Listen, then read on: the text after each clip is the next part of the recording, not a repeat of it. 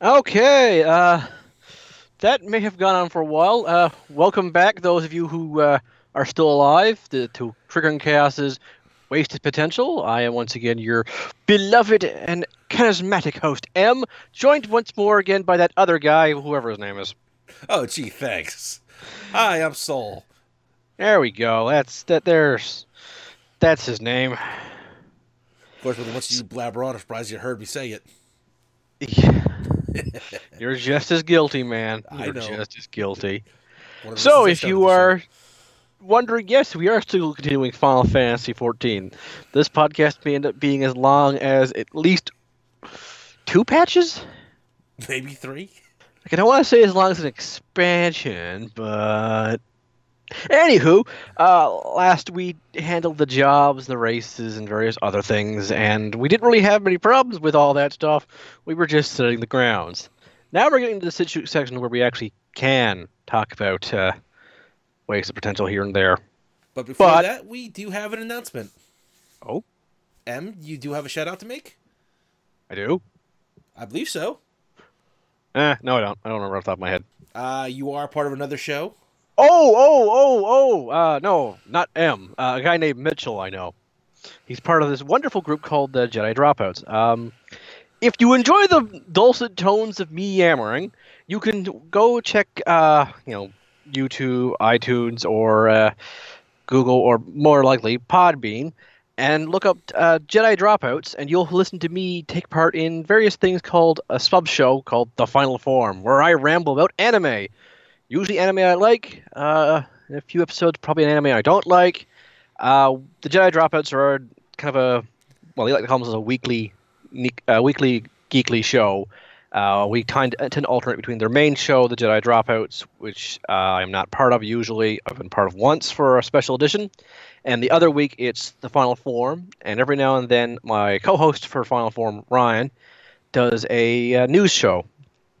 And kind of a comic review show every now and then. And the other co-host, uh, my buddy James Moss, he does some uh, Let's Plays, well, not Let's Plays, uh, uh, some streams of games every now and then. And he's been doing reactions to movies. I think he just did a reaction for the movie Nun, which is a horror movie about a nun. Never heard of. Eh. All I, mean, I know is I make a horror movie about anything these days. I'm still waiting for a door. I'm still waiting for a movie about a door, haunted doorknob. Yeah, well, that'll get around somewhere. That has more potential than clowns for scaring, if you ask Look, me. Look, I clowns... want the haunted Sega Genesis. Clowns are not scary to me. Clowns are hilarious, especially if you wear a black cow and punch them. I won't get into your fetishes. I was talking about Batman punching the Joker, but if you want to make that a fetish, I ain't going to judge you. Okay, now, moving on. Now we've gotten yes. our commercial out of the way. Yes. Uh, yeah. Like I was trying to say, uh, we are going to continue ramble about the things we love about this game while trying to point out flaws in it. I bear, imagine more love will come out than flaws. The thing about this, don't take this as we like fourteen more than Mega Man X. Uh, There's simply because this is an M M O and it's still expanding. There's a lot we kind of ramble on about. Yeah, this, but that's also thing is... Also X, because this game is still currently out and going, unlike a certain other series. Yeah, and fourteen has more modern design sets of creation than mid-nineties X, and while X continued through the two thousands, it didn't really progress in its storytelling and its lore building. It just kind of... Yeah, uh, go see the previous t- f- first two episodes, you'll get the idea. Yeah, but I, I we don't so, need to be going back on the tangent on that. Yeah, we're only ever the thing about this show is we're only ever going to cover things we actually both like. We may cover a thing one of us likes more than the other, but anything we cover in this show is something we at least at least both of us have the ground bases on. Yeah, we both care for it. Like we're not going to do an episode about Battlestar Galactica because I don't know the first thing about Battlestar Galactica. Neither do I actually. I just know it's a thing. It's a space epic, and it's probably better than Star Trek. But that's like saying, you know, regular Coke is better than Diet Coke in terms of taste. Yeah. Anyway, moving on. Yeah, we're going to start with uh, dungeons, uh, raids, raids, extreme um, trials. Yeah, trials and re- extreme trials and just the general, the meat and potatoes of our the game. No, I've what... got a couple of things to say about the dungeons. I just can't think of a lot of their names. Uh, well, there's a wiki you can pull up for that. But I will just say there's a handful of dungeons that both of us wish to push into the flames and watch them burn. Or Vale, I'm looking at you because I can't God think of the other one's name. Thousand Miles of Toto-Rak is the other one. These are both are Realm Reborn dungeons. These are leveling dungeons. You do Thousand Miles in the early twenties and Aurum Vale in the late forties. Now, I just like to say I get the idea that they're trying to do a couple of new things, get you involved in a dungeon, have slight parallel traps. I'm fine with that. They're trying something new, and they're not, they're trying to keep you on your toes. I will never discredit trying something new. No, no. Because don't. That is how you get the fan base more interested into it. Yeah. It's how you learn what your game is strong at, how what your game should never come back to. You have to, unlike that little green thing from Star Wars, try. There is no do. Now, the first dungeon is... I. The only real major problem I had with it is when you start going through the dungeon... Now, this is the Thousand Yams of Toto-Rak? Thousand Miles of Toto-Rak. Yes. yes. Is that... What is he, about halfway through or like a third of the way well, through? I actually don't like the dungeon at all. Well, it starts off It starts off it. it starts off with a maze. A maze that has locked doors that you need to pick up these glowing little things, which are really easy to miss. You need four for these two doors, so that's eight you need in total. How often do you miss these? Yeah, too I often. I'm not reminded that that much. There are branching paths that lead nowhere or take you to the exact same place that aren't nobody takes. Like there's like there's a side road nobody takes, so uh, for one door and the other door you have to, which always whenever I'm there with uh, new players, they always think, "Oh God, we missed one." No, we've got to enter the door with the lock in it and then make a hard left. Yeah, that one was kind of an asinine because you go into the main room where the boss is supposed to spawn, and then you have to take a side road to get the last glowy uh, yeah, key cool. item. Now, that's just a pain in the ass. I don't like that. But when you beat that boss, you come to the part that me and Sol both hate. A twisting, narrow maze that's barely a maze. Goddamn, I don't even know what the hell is on the floor. Sticky goo that makes you walk at half speed, sprint at half speed, so you're sprint is now your walk. And it's covered in these explosive mines that will put poison on you. Without now, the mines a... you can take care of real easy with a long-range attack. That's not the pro- part I have a problem with. No. But to have the entire most of the entire floor, like there's not even a small path you can walk to keep on your normal speed. It's basically like the road is Swiss cheese. There's occasionally like a hole of clean spot, but you can't even jump from clean spot to clean spot. I've tried. I've sprint jumped. You might be able to pull it off with a Dragoon's elusive jump, but are you going to wait thirty seconds for elusive jump to recharge? You'd be probably actually be faster walking through it than using elusive jump. Debatable. I yeah. certainly wouldn't. I, if I cared enough about the dungeon, I would actually do a race with that, but uh, let's not and say we did and say both ways are bullshit. Yeah. See, it's more that It's it's the pacing of the dungeon just gets to a crawl at that point. This is like your third or fourth dungeon. You're used. The first few dungeons are yeah, rush the rush the mobs, defeat the boss, get to the next rush. Ooh, loot line away. This one is like all right, all that speed, it's gone. It's almost. Yeah, and I found it, out the real reason why I dislike it because of that it's because it takes out the sense of it ruins any sense of you wanting to explore anything. Yeah, because you're moving at such a snail's pace. Exploring anything would drive you insane, in my opinion. Yeah. It's worse than a lot of people who hate uh, going from Green Hills and Sonic one to Marble Gardens, which is immediately, ooh, fast, and then slow, jumping, riding blocks across lava. It's so mood whiplashy. Now, I get it. The Thousand Miles is supposed to be an abandoned like prison or dungeon area, so it's been overrun with these spider-like things, but the goop is not spider web. It's this green stuff, and the spiders shoot white webbing, which will also... That's part of the boss that does involve some slowing. And it's just like, I get it. The atmosphere of the dungeon is not my problem. Now, if they had maybe condensed it to smaller sections and maybe you see the boss running through the dungeon spitting this stuff to try and slow you or stop you. Yeah. That would be more interesting, but it it, it takes up too much of a large section. Yeah. And if you I'm even glitched... fine with the web barriers that pop up to try and separate the party. That like, I'm even feels... fine with that. That actually feels more natural.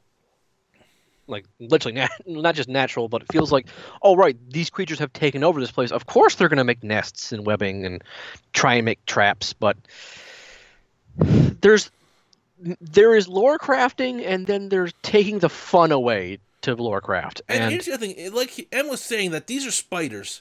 There's nothing to really indicate besides maybe their blood that they would even secrete this stuff. Now, it's like, what is this green goo? And I'm really hesitant I, to I, consider what the other alternative of this stuff is. Yeah, and if the game has told me, I have forgotten it because I just like this dungeon so much. Yeah, now, I don't even remember them telling me anything about it. I just remember that, oh, hey, giant tick spiders, because that's what they look like. Like these giant, like, spiders... Tick they're like half tick. No, no, they're like one third tick, one third spider, one third scorpion with those giant tails when they well, fully grow. Well, the only thing that had the giant tail was the larger one, so I don't know if they develop into that or if that's. Some, they're, they're, they're the same creature apparently because it says. Uh, well, no, I'm just uh, saying like the like the little the little, yeah, little mini yeah, ones yeah, you fight along during a dungeon don't have that tail, but yeah, the they larger grow... ones do. So I, I think it's something like they, they progress, they develop it. Yeah. So whatever, they're just hideous things, like all the bugs in this game. Now, if you, when you get to the boss and it spews out into certain areas, that's fine. That's showing lore and that he produces this stuff. And it's only a certain section in the boss fight and doesn't stay there. And even his stuff he spews out, I don't think slows you down. I think it just adds like a poison to you. Well, I'm just saying there's at least some lore building there yeah, that yeah. produces maybe something the, other maybe than the, webbing. Yeah, whatever it is. But uh... other than that, that dungeon's fine to me. Yeah, the, like I said, I like the atmosphere because when you're running through the hallways, there's occasionally little doors that lead to old cells, and you get to see the broken beds and broken things covered in the goo, like the dungeon. Yeah, this dungeon has been taken back. The problem is, it's such a goddamn slog. Now, and because it's a low-level dungeon, whenever you go back and do it, the game knocks you back to like level twenty-five. I think is the highest level you can be in there. Somewhere in the twenties, I believe. twenty-three or twenty-five is your highest level, yeah, and twenties is as far as I remember. And oh my god, going from level seventy to like to level twenty-three is just like you can't now, do anything. Just on a side tangent, real quick, this is the other thing I think needs some, tw excuse me, some tweaking. Now, like I said, I am not a programmer. I don't know jack shit about this. So hmm. if anybody wants to leave a comment telling me how hard this would be, that's fine. I'll read it and I'll try and understand it. But for the most part, I'm an idiot when it comes to this kind of stuff. But the you get this um you get the ability to go to a duty, a roulette duty to go try I actually, and gain levels. If I know where you're going with this, there's a simple reason why uh, we don't have the ability to unselect certain dungeons from roulettes. Well, no, I'm fine with not being able to unselect certain duties, but if everybody in the party is well oh, over the that, yeah. item level for the level for this. Like, if I'm level thirty-five, Em is thirty-five, and we get stuck with a level forty-five character and level, like... fifty. fifty. There's no reason to send us back to that dungeon. Yeah, it should go by whoever is the lowest level, not just pick a dungeon at random you all can do. Because I, I've been level set, uh, like, sick in the sixties. Em has been in, like, the fifties. Our third companion has been, like, the forties. And the other guy's, like, a level seventy, I guess, trying to get tomes for getting yeah. more items. And we still get sent back to that dungeon. And nobody likes it. I've been there with uh, the mentor roulette, which is an ability, which is something you go, you unlock when you've got a job, several jobs at max, your gear is near max, you've done all the content, and it's supposed to send you back, one person back, to help newbies. Four mentors landed in Thousand Miles of Toto-Rak. Yeah, having four mentors in the same spot kind of defeats the purpose of it, doesn't it? Yeah, because it's kind of randomized. And the thing is, in order to be a mentor, your job must be at max level with near max gear. You think at least in the program there'll be at least say, hey, we need at least one newbie in this group. Yeah, there might be. Maybe I hit a bad coding, or maybe one person in the party I'm misremembering was the noob. But even still, I, I do remember no one's item level, no one's gear was in the twenties. No one was running in with a level twenty... Uh, pair of knuckles. Okay, yeah, I guess we should explain this one, and uh, then we'll get to the next dungeon, is that there's two items that, or there's two levels that this game pretty much bases a lot of stuff on. There's Direct, your character level, and which, then there's your item level. Every job has its own level, which is your character level. So they go from one to seventy right now. Mm-hmm. Your item level is, every piece of gear you have has an item level on it. So when you hit level fifty, your item level is usually around average of one hundred, one hundred twenty. And the your total item level is the accumulation of every item you have together. Your weapon, your head, your chest, your arms, your belt, your pants, your shoes, your two rings, your two, your earrings, your necklace, and your bracelet. All those numbers added together, then divided by, I think it's eleven, is your average item level. Yeah, somewhere around there. Because it usually, I just find usually averages around somewhere what your in between your highest and your lowest items are. So well, that, that's just how average seven. Yeah, that's just how averages work, man. Yeah, but that's generally how it is. In certain dungeons, you can still meet the level requirement, but your item level is too low to actually be able to participate. Mostly this is despite your level, you'll still get wrecked. Yeah, this is done so that you are prepared for higher level content. So let's just go back, for example. Item level doesn't matter until you hit level fifty. So let's go, for example, and say Soul just hit level fifty with uh, his Monk. Machinist. Or machinist, Monk, whatever. whatever. And he just hit there. He's just you know, he's got all of his level forty-nine stuff still equipped. He is more than ready to take on the very first level fifty dungeon and the very first level fifty boss. But he is not ready to take on the very last level fifty boss, who was added in four or five patches later, and each of the dungeons and bosses between that boss and the first boss of level fifty gave gear. Obviously, this gear is going to be given will give you better stats, not just cool designs. Otherwise, the gear would be nothing, and people wouldn't even bother doing it. Indeed. Now, there are other ways of getting gear. You don't have to strictly do dungeons. There are other ways, but usually the two That's best the... gears usually come from dungeons or item quests along those lines. We'll get into more of that later. That's a problem I have, but uh, it's not a major one. Yeah. We're going on to the next dungeon we both have a big problem with, which is level fifty, forty-seven dungeon, I think. The Aurum Vale. Ugh. Now, Thousand Miles of Toto-Rak and Aurum Vale are pretty much siblings. Only difference is uh, Aurum Vale is a very wide room dungeon and actually fairly short. But, oh lord, the problems with that dungeon. The first problem... Uh, is I'm not sure what it's Gold Bite it gives you, Gold Lung or Gold Bite. I can't remember the exact. It's name Gold of it. Lung. I remember it's definitely something in the organ. Yeah, but is that like a poison? I forget what that does, but it, it's it, it, it's just, in lore. People would enter the Aurum Vale and see the floor was glowing golden. They thought, oh, this place is filled with gold. Quick, gather up as much as you. Why am I dying? Oh God, my lungs are collapsing. Oh God, I've been poisoned. Yeah, and this stuff is all over the beginning area. In fact, it's through the entire dungeon. There's these that you can step in, and they don't instantly kill you, but they give you a nasty bit of da- damage. The very first room is, uh, once again, I can only describe it as Swiss cheese. There's holes, but these holes are poisonous. And this big, wide room, there's like nine or eleven random monsters that just wander about. So, like a good like a good f- fight, you start you pick off the first group. Well, because all these other groups are randomly roaming about, they'll enter your fight. So I've been in there once, and we had to fight everything at once. Yeah. Now I will say this one, unlike Toto-Rak, there are spots where you don't get poisoned, and you it's there is somewhat of a decent path to the boss. Yeah. So you can it, it, you never have to step in the gold the gold bite or gold lung, whatever it is. You never have to step in it once. So that's an immediate improvement. The problem is the enemies in this dungeon can go screw it. I don't. I don't. I hate them so much. From the random mobs to the bosses, there's nothing fun fight. To, there's no fun fights. Yeah, and the other thing is that none of the enemies ever get Golden Lung either. But I guess it's because they live there. I guess, but it's still a pain in the ass.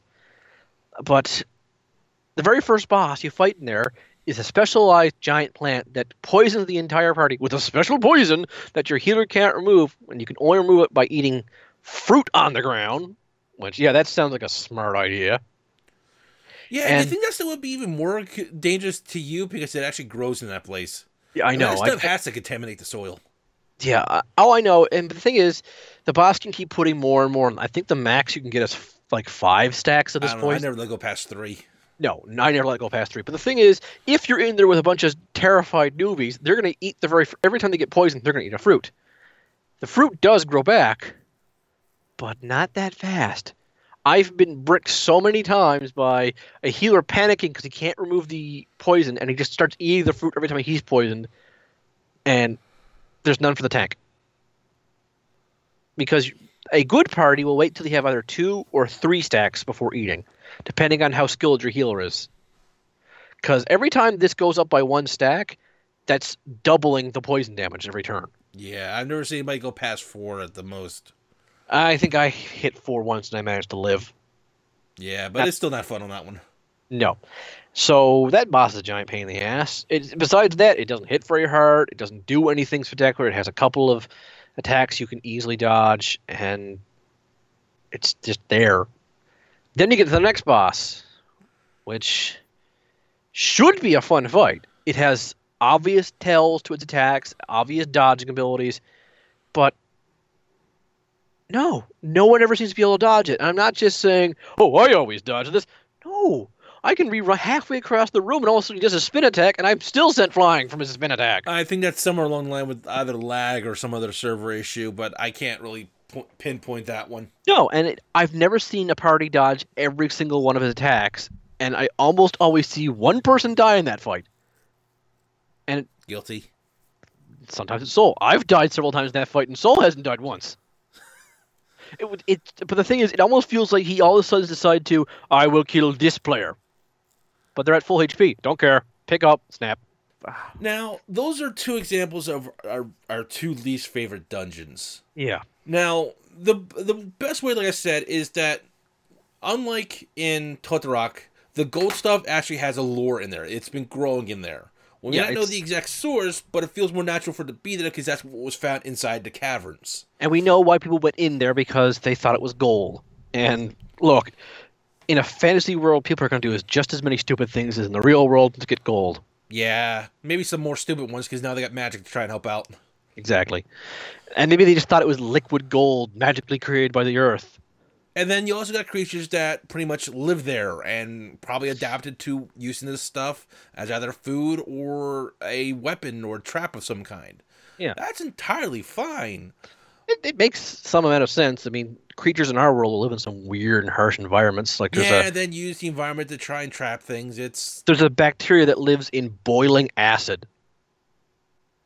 Kind of seems like bad renovation expe- expectations there. Yeah, but the thing is, the bacteria thrives. Eh. Apparently it also thrives when you take it out of the boiling acid, so it doesn't just need the boiling acid to live. And all I can think is, that must be really fucking hard to kill. Uh, and then you find out it does terribly in the cold. Actually, I think it does, or if you add a single bit of like a basic substance to it, it instantly dies. Yeah, but... Moving but on. Yeah. The thing about it is that there are two dungeons that I really love. Well, one's well, one more of a fight. One is an instance, and the other one is a dungeon. No, not an instance, a trial. A trial, I'm sorry. Trials are what this game calls boss fights. Yes. Just every dungeon has one to three boss fights. Uh, trials are just one big boss. Well, okay, one boss. Sometimes they're actually your sized. Those ones are really easy. Yeah. But there's one trial Soul never shuts the hell up about, and he's always really happy to get there unless he gets there with incredibly bad players. And that is the Steps of Fate. Oh. This is a wonderfully designed fight that I, apparently back in the day when it first came out, it was hated by everyone because it was super, super hard. And small tangent, uh, apparently one time our free company, our guild, decided to kick its ass. So they made an eight-man party of all D P S and just went in and just slew this boss really goddamn fast. It was glorious. Because it's a level fifty boss. We went in as level sixties with near almost all of us had perfect level sixty gear, which is what I mean by perfect, is we almost had all the best level sixty stuff for the end of Heavensward, and it was so much fun. Basically, you are set on this bridge leading to Ishgard. This is this long, gigantic bridge as the main way to Ishgard. It's the only way to Ishgard. Yes. And coming across is quite possibly the biggest... Well, not, it's not the biggest dragon, but this huge dragon... that could pretty much step on you and squash you. It's at least the size of a city block, I want to say. Yeah, it's at least one of the biggest dragons in game that I've seen. We fight. But we, that it's we fight. Like, yeah.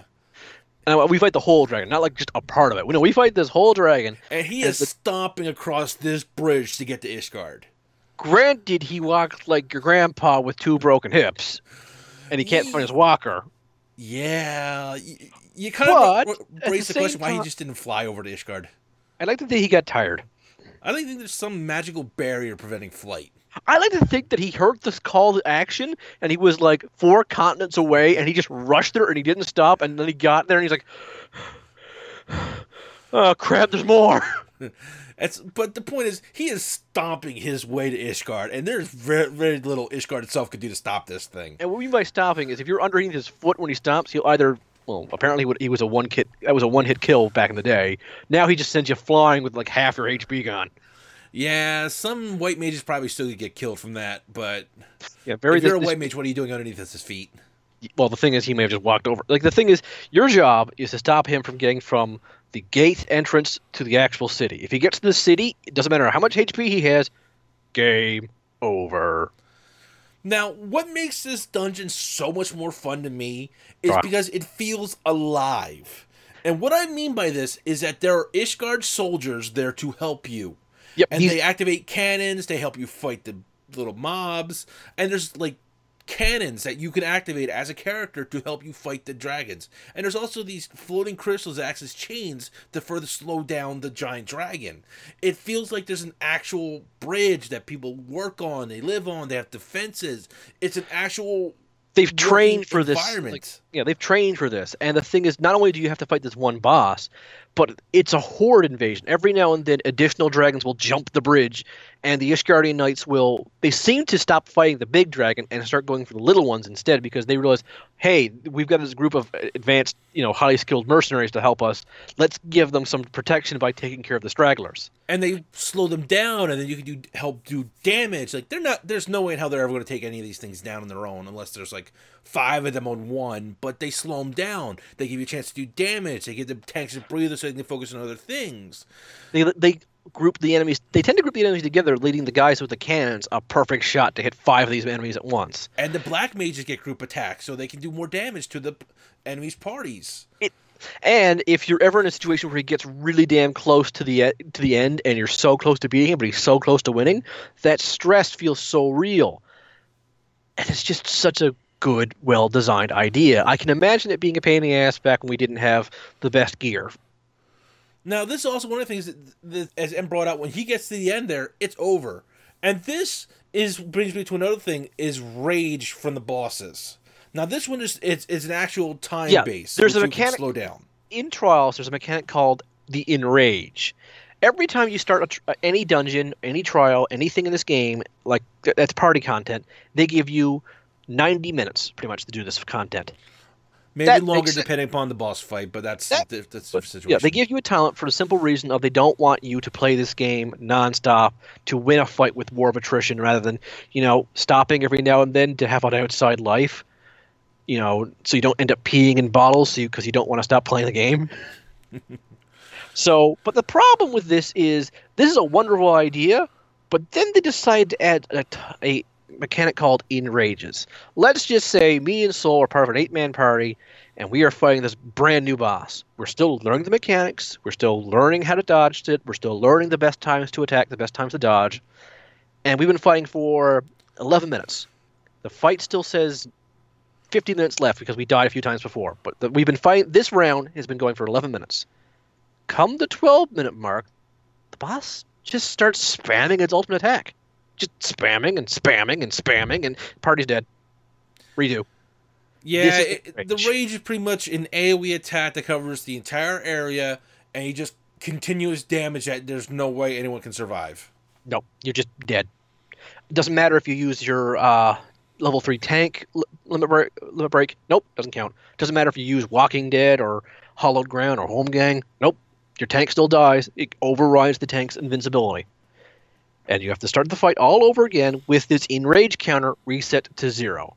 There are like four times I can think of where the Enrage makes lore sense. The rest of the time, it just feels like the boss got tired of us and decides, all right, I'm actually going to start fighting now. Kill, kill, kill, kill, kill. My job's now, done. If there was maybe some other way of warning us that this was coming up, I might not be so irritant to yeah. it. Like maybe a second timer for each boss. Like there's the first timer to complete the entire dungeon. Yep. And then when you get to the second boss, there's a second timer to say he's powering up for his ultimate attack. Which some Which, bosses do have one of those. But that those attacks are usually either survivable or preventable. This one just happens.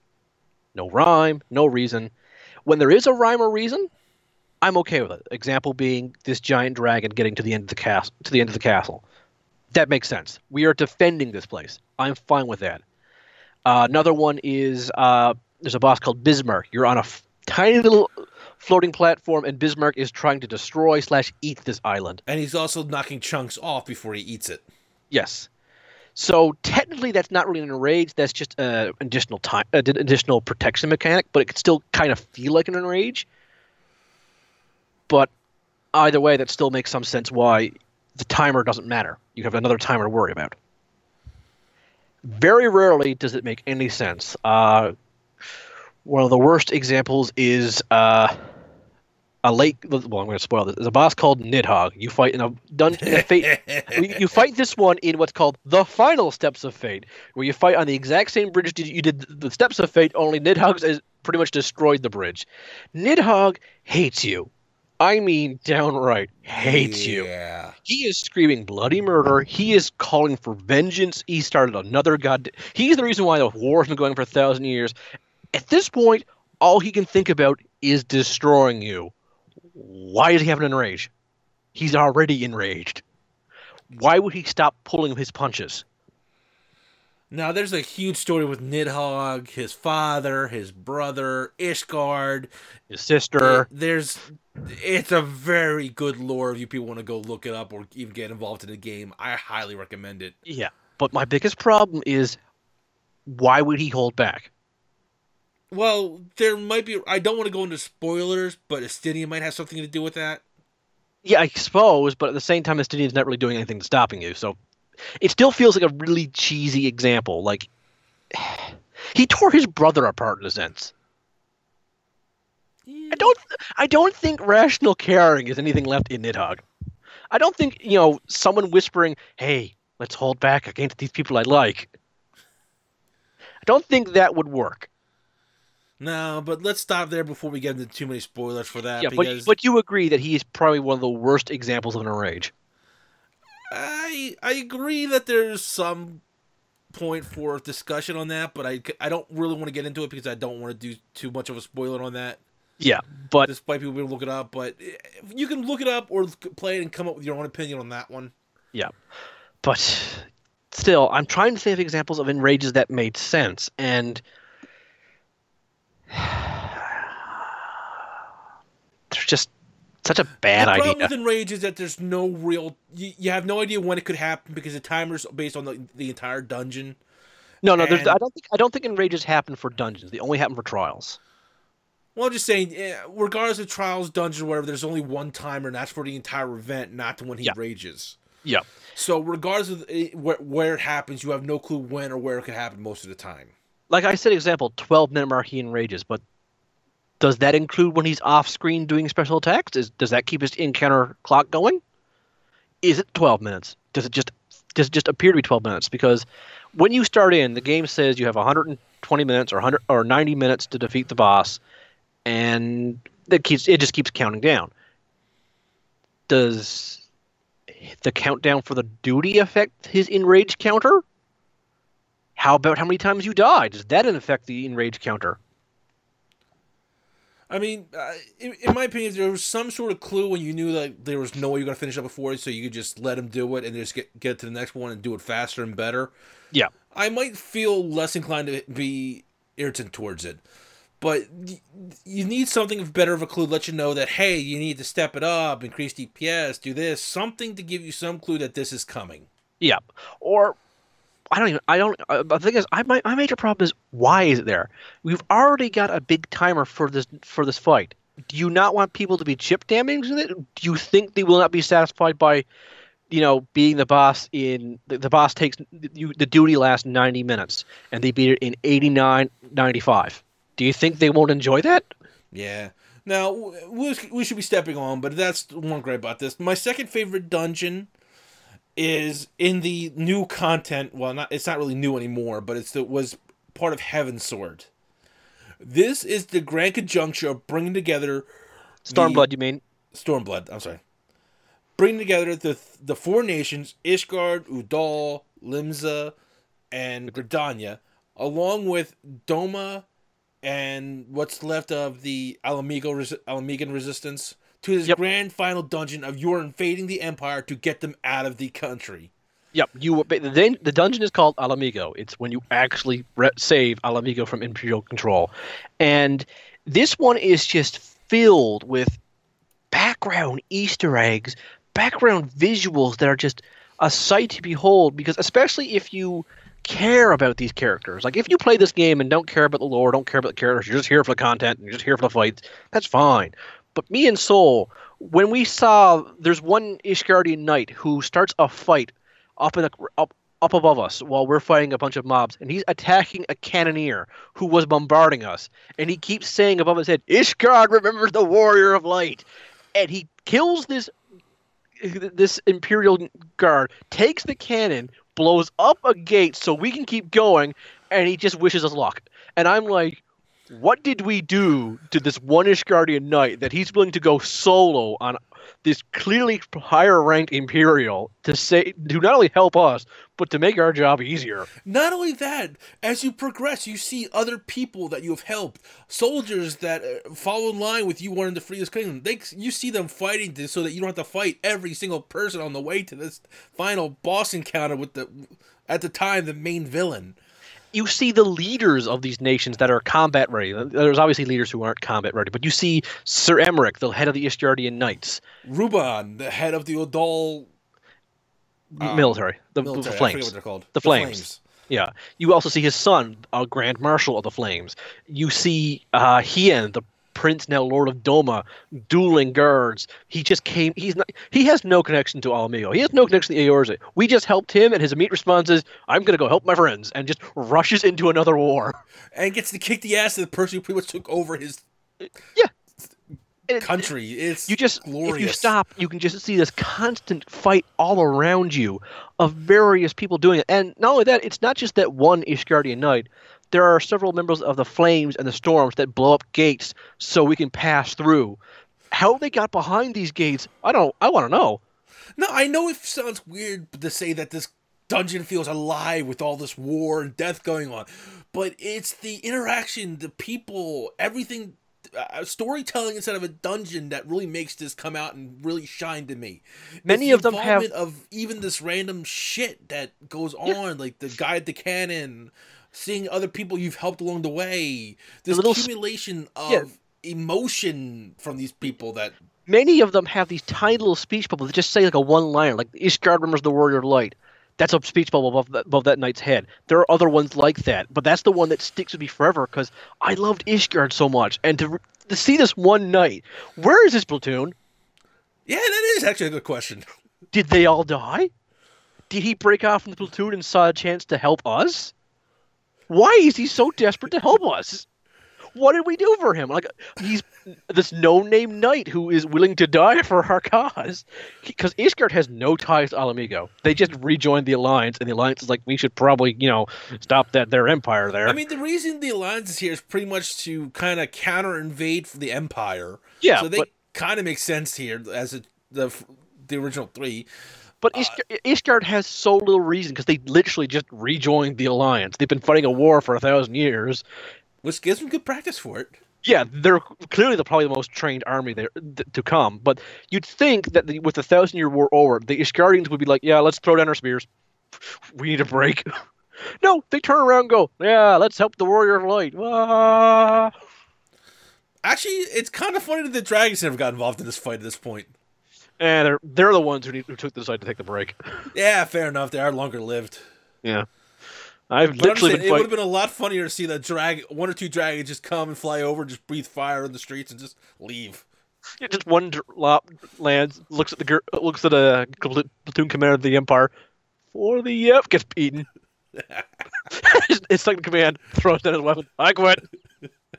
Nobody told me I'd be fighting dragons. One Ishgardian in the background. Was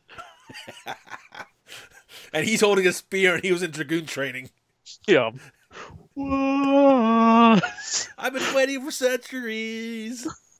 I fought that dragon fifteen times before I was ten. How you doing? Hey. But yeah, if you're curious about that, there's that's all part of Lord of Ishgard. Go check that out. That's it. It's awesome. Yeah. Look, so, every part of this game has lore that ties it all together, and it's a glorious thing they've managed to pull off. Yeah. Uh, one of the other dungeons with the two of us absolutely love is the newest dungeon, uh, Shushui of the Violent Tides.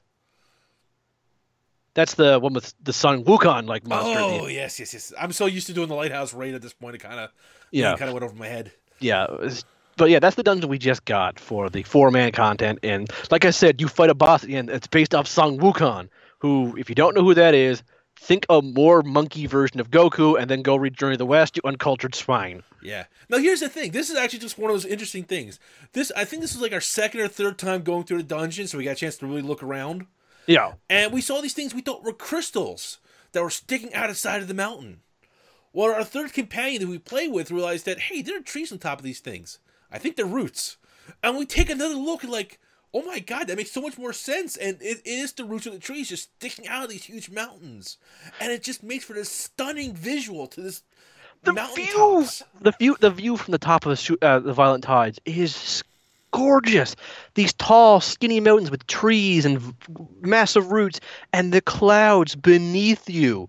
You can see more mountains oh. poking out here and there, and you're just like, god damn, I want to have a picnic here. Yeah, I, I know I said this before, but my favorite visual just for just looks is the crash ship and um yeah, in, in, in the in the lake. That is just an amazing view. But the yeah. game is so full of these, both in dungeons, out of dungeons, raids. Like even some of just the the, the trials have some amazing oh, art yes. style to them. Um, when you fight the boss Shiva, it's Shiva's an ice god. You fight her in this frozen amphitheater. This, this, this. You're in the circle of the amphitheater, and all around you are these high-rise seats that go higher and higher like a theater would. They're coated in ice, and it's ancient, and it's just like, this is stunning. And it's just, even the music plays well into each of these roles. The music is well selected. Yeah. To give this, even sometimes more mundane scenarios, just a feeling of emphasis to you. They, well, going, going back to Shiva real quick, the music that starts that fight is such a somber song, and because she floats around like she's ice skating, it feels like you're in the middle of a figure skating battle. And then she gets pissed. And then the song turns into this really good rock, pop rock song. And it's just glorious to watch all this play out together. Sometimes you just even let them just do it because, you know, the high, back to back higher level, just to watch them do this, just enjoy it. Yeah. Sometimes I turn off all effects besides the boss and just watch the boss's ultimate attack. There's one boss who lifts the entire party up, freezes them in this giant snowflake. The camera zooms up to see the snowflake. The boss flies through with a flaming lance. Oh, God. And you're just like, that was metal. And the fun thing with Shiva is that when once we got to high enough item level where the three of us could do it ourselves, just for laughs, she freezes you. Well, we all the time when she's about to freeze us, try and get into all these sort of interesting poses doing attacks just yeah. to see what can happen. And it's little things like that that add more fun to it. Like, we ignored Ramu and took a picture, and we're just picturing, what must he be thinking? Watching these three people completely ignore him. Hello, I'm shooting lightning at you. Yeah, ah. yeah, we'll get to you in a moment. Can we, can we like, live in your beard? No, I already got a family of squirrels in there. Well, nuts to that. uh, now, but, let's move on, because we'll, we'll be going on forever for that. But the, the yeah. point is that one of the other things that Square Enix does right about this, I think, is part of that, is that they listen to the feedback. Square Enix. A good example, actually, is recently uh, for the raids. These are three eight-man parties or twenty-four man party.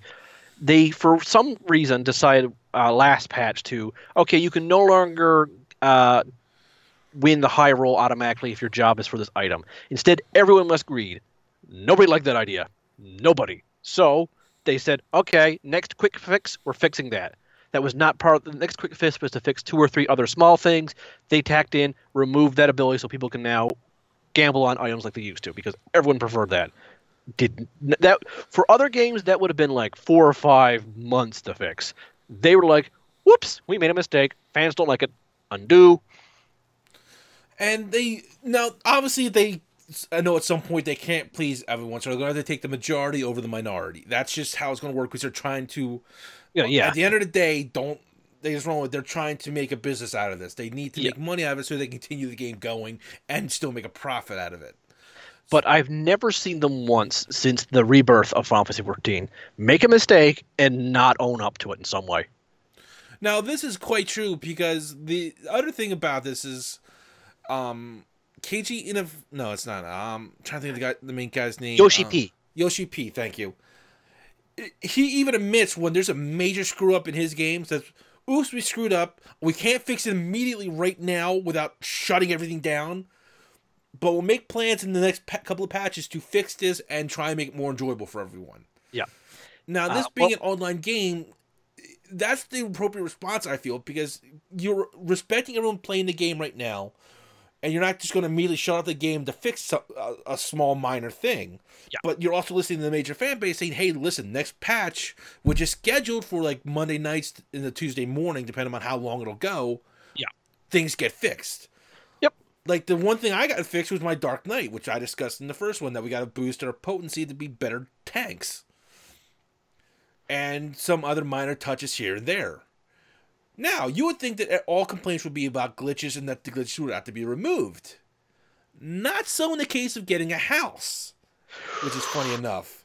Yeah. Now, once you acquire enough money and you find an open plot in certain special areas... There's a couple other conditions you have to do before you yeah, get housing, but, that's, but those, that's are the two, those are the two major ones. You can buy a house. Now, they come, they in, come in three, three sizes. sizes. Small, medium, large. We currently have a small... which we use as a bar. Yeah. I have a, we have a medium, which we use at our main house. Yeah. And you can decorate these with a vast majority of items. Some you hey, craft, some you find. Do you like your house look like a plain old house on the street? No? How about you design your house to look like a giant Moogle head? You can do that. I don't know why you would, but you could. My house, look, my bar looks like a giant book and has carbuncle theme around it because I like carbuncles. Yeah, and once you go inside, there's you can you have both inside and outdoor decorations, and you, like I said, M made his into a bar, and he's got an upstairs that kind of looks like a grand en- like an entranceway. You can check your code in, little cafeteria, like a little c- catering there, and then downstairs it's just the full outside bar with tables, a bar counter, uh, maids, um, uh, a waiter, I guess it would be a bouncer, I think. Yeah, a game, a single gambling machine and a desk for playing the card game of the game, Triple Triad.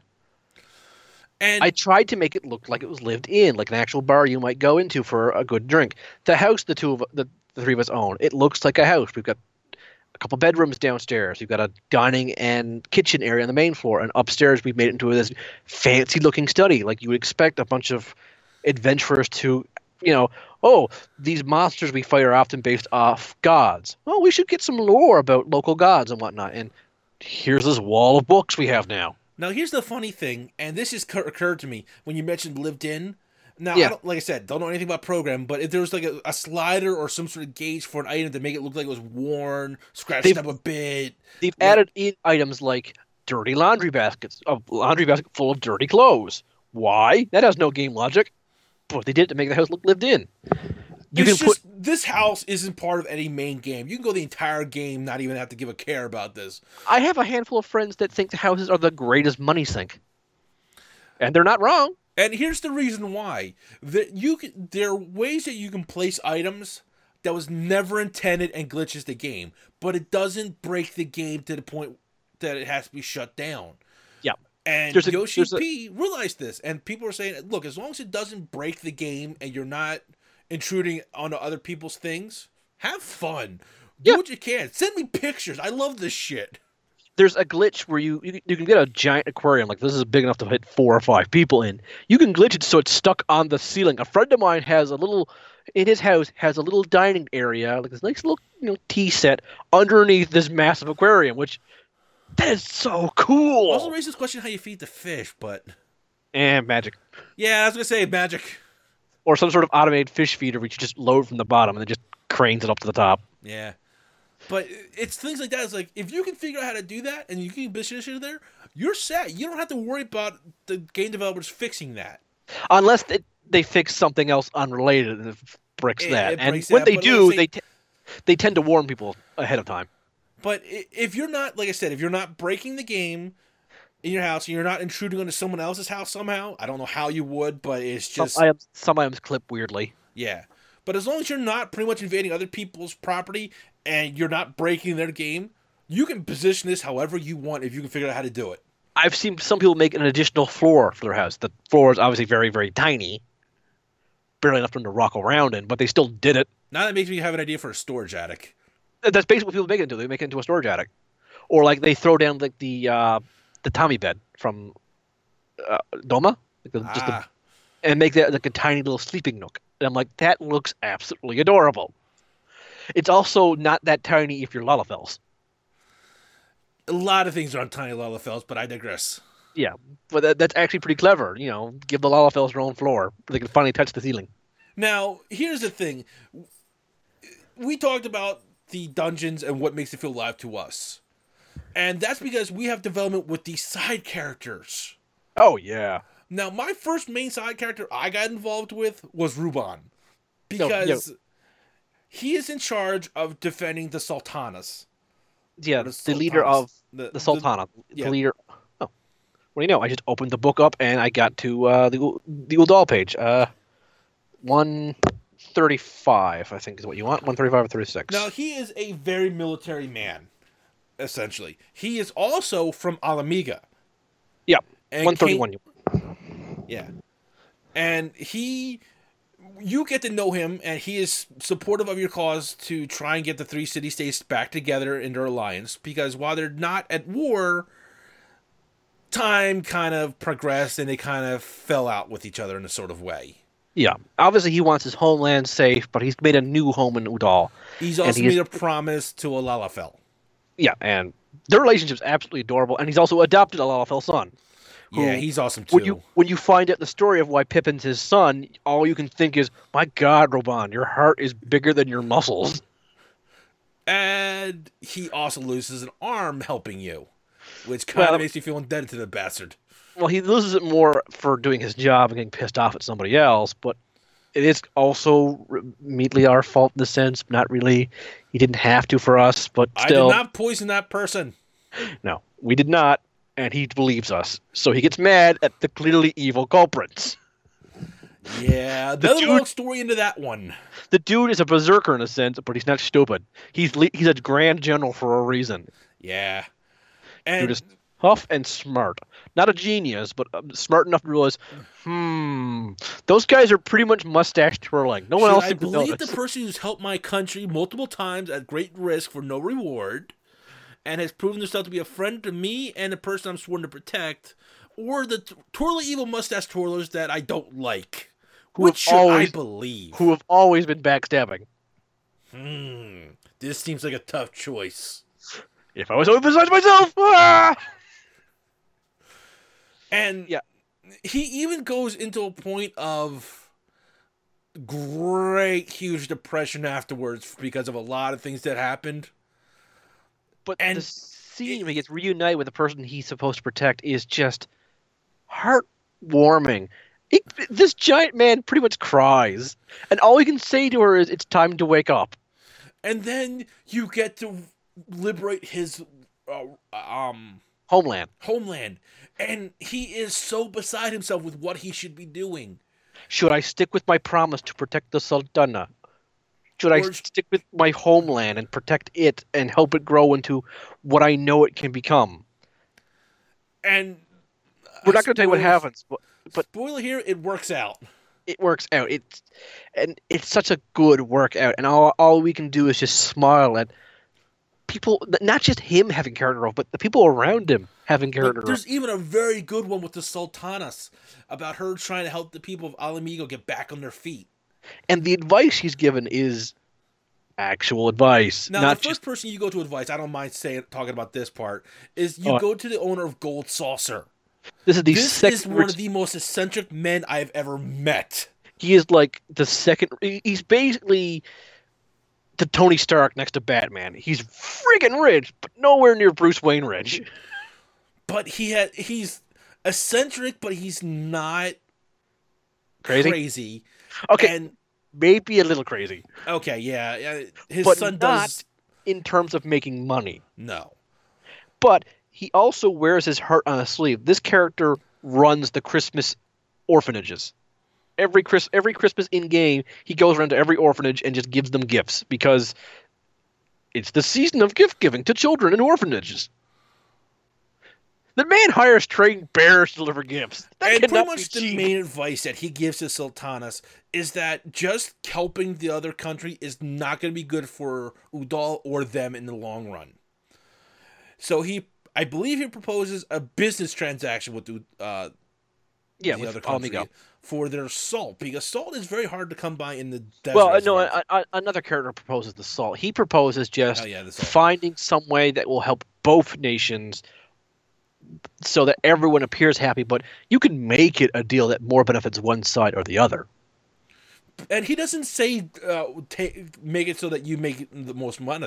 He's saying that in order for both to survive, it has to be a mutual grandstanding. Yeah, there, he won't say what because he can't think of one on top of his head. I mean, he he's he doesn't smart. know the area that well, but he does understand that a business has to work on both ends in order to succeed. Which, yeah, that's good advice. And so she takes advice and goes to the person she hates the most, the richest guy in the world. Yeah, the and guy- she. Boy. Kind of plays with him first at the at the first moment, and it kind of goes into him talking deals.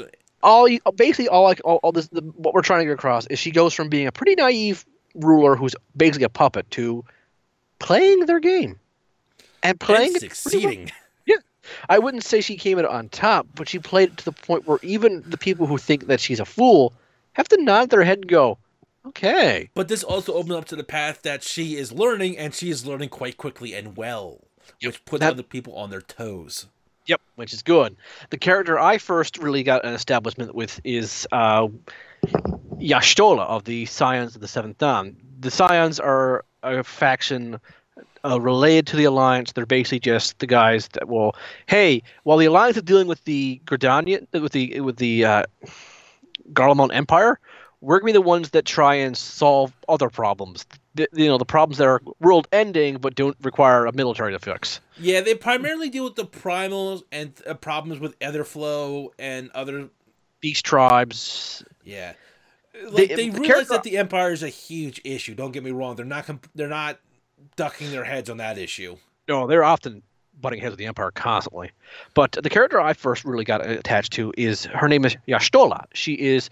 the white mage, uh, the sassy Makote of the uh, Scions. She's quick with quick-witted, very smart, and just I found really enjoyable. And because I started in Limsa, Sol didn't get the same introduction to Yashtola as I did. I didn't get the same introduction to Raubahn as Sol did because he started in Udal. And we got a very different... that's one of the other things I like. We, depending on what city you get, you do meet different characters earlier than others. You meet all the characters pretty much. Yeah, you you meet them all at one point, like a f- good portion through, the, like up to level fifteen, then it kind of all starts merging together, so you meet everybody. Yeah, and Yashtola is one of the ones I love because she gets up in the face of the Grand Admiral of Limsa and basically just says, "You got the reason why the Beastmen are so pissed off is you broke the treaty with them. Yeah, showing, th- th- up, showing up with more guns is not going to solve this problem." But the Admiral responds, I've got no choice but to. We needed the land after this happened, or my people would have died. So we'll defend what we've taken because we need it. But it was theirs. Yes, but we needed it. It was not a thing of, oh, we wanted it. No, we needed more territory at the time. If they, and we have to defend it now. Neither one of them is really right. One of them's in more moral gray ground, but she clearly doesn't like being in that gray ground. She wants to be right, but she knows she's not one hundred percent right about this. And Yashtola is right to point out there's a problem, but she's also wrong to point out that, you know, laying down your weapons won't satisfy them. They'll probably want vengeance, and not just that land back, but how do you like us taking part of your land? Now, we've been going on for about an hour. I'm going to say we can cut off this session here. And the next session, we're going to talk about, we're going to discuss the last couple of things we want to fix. And one thing we both we hope to bring into the future content. New classes, new jobs, new abilities. And my God, the biggest things problems we have with this game at, at this point. And with that, ladies and gentlemen, we come to the end and conclusion of our Final Fantasy fourteen Wasted Potential Part two. Em, do you have any closing words you'd like to say? God damn, do we ramble on forever. It's almost like we like this game or something.